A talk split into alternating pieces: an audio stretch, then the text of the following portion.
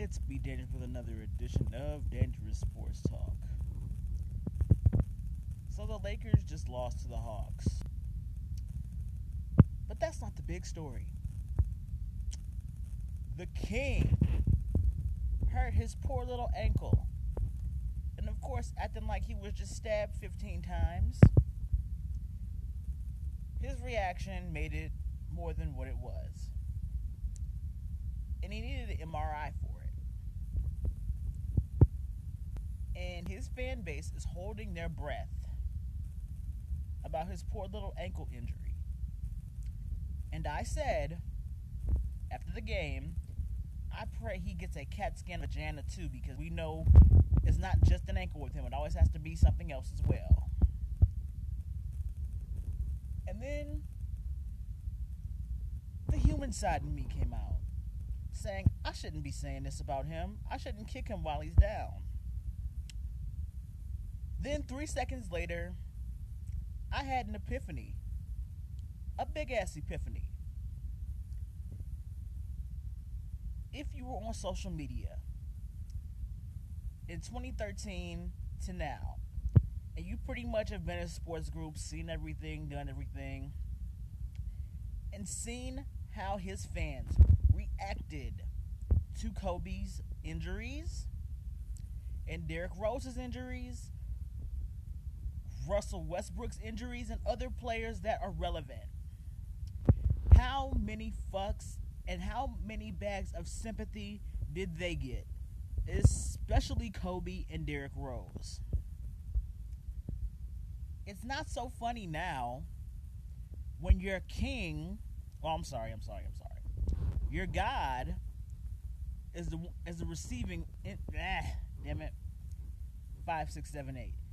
It doesn't feel so good when your king and your favorite player is on the receiving end of an injury, is it? Because we all know, Lahim fans think that he is just the most invincible thing in the world. He can get hit by a car and then still be standing at the end of it. That's the way they see it.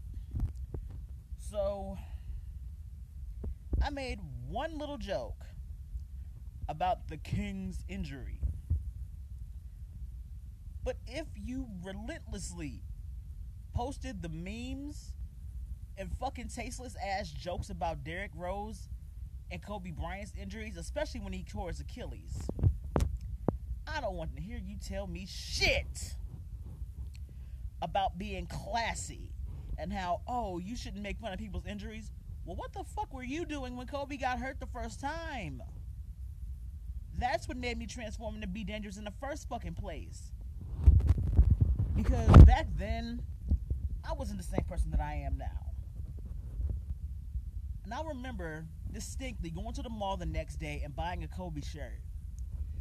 Because people had been inboxing me out the ass all damn day about his injury, asking me, was I okay, and this and this and that. And then when I seen the severity of it, it hit me.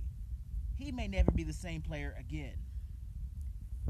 And in my naive mind at the time, I was thinking, well, maybe non fans of Kobe will have the sympathy and respect enough to wish him well to have a speedy recovery.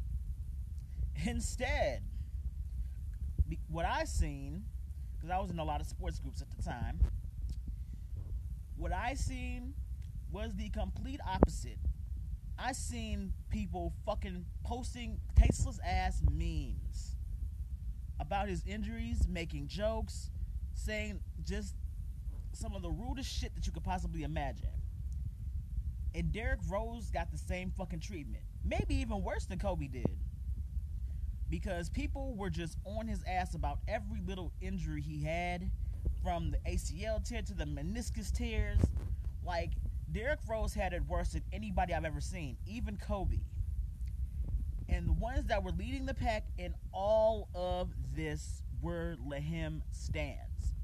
Because they thought that their man never can get injured, stays healthy all the time, and will survive any and every little thing. But y'all want me to stop because I made one joke. One fucking joke. My one joke stings you more than all the shit that you said about other people, listen. It's never funny when a player gets injured. And I've said that many times. When it came, hell, when Paul George broke his leg, people made jokes about that. I didn't, because that's not my style to do that. But one little joke hurts you more than everything that hurts you more than all the jokes combined that anybody else from the Lahim fan base can say about Derrick, Kobe, anybody else that gets injured. It's a whole event. And to call people that are not LeBron fans classes for making fun of an injury, it's not so funny when the rabbit got the gun, is it? Now let him fans see how it feels for their player, favorite player to be injured. And they're having candlelight vigils for him. When an ankle injury really isn't that serious, honestly. Yes, it, it can keep you off the court for an extended period of time, depending on how, how fucking twisted or sprained or whatever the case might be. But I hope that Lahi gets better. And another thing, another thing, another thing. Most people want the Lakers to lose because it will destroy his chances of winning the MVP. As far as I'm concerned, I don't give a damn about his hopes for winning the MVP. My team comes first. When Kobe was on the team, I hope that he won the MVP as well, even though he got cheated out of out of it multiple times. But that's another story for a completely another day. Did I want Kobe to win the MVP? Of course I did. But due to his history of being snubbed for the MVP, I didn't expect it. So I was happy he at least, at the very fucking least, got one MVP. But him has four. He has four MVPs. And of course, we all know that he his stands want him to have another MVP to tie Michael Jordan. And of course, that's going to make him better than Jordan as well.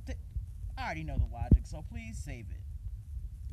But pretty much, the conclusion of this episode is just saying, let him get better sit on your ass, your 36 year old ass, I should say, soak that ankle, get a CAT scan for your vagina, and go from there.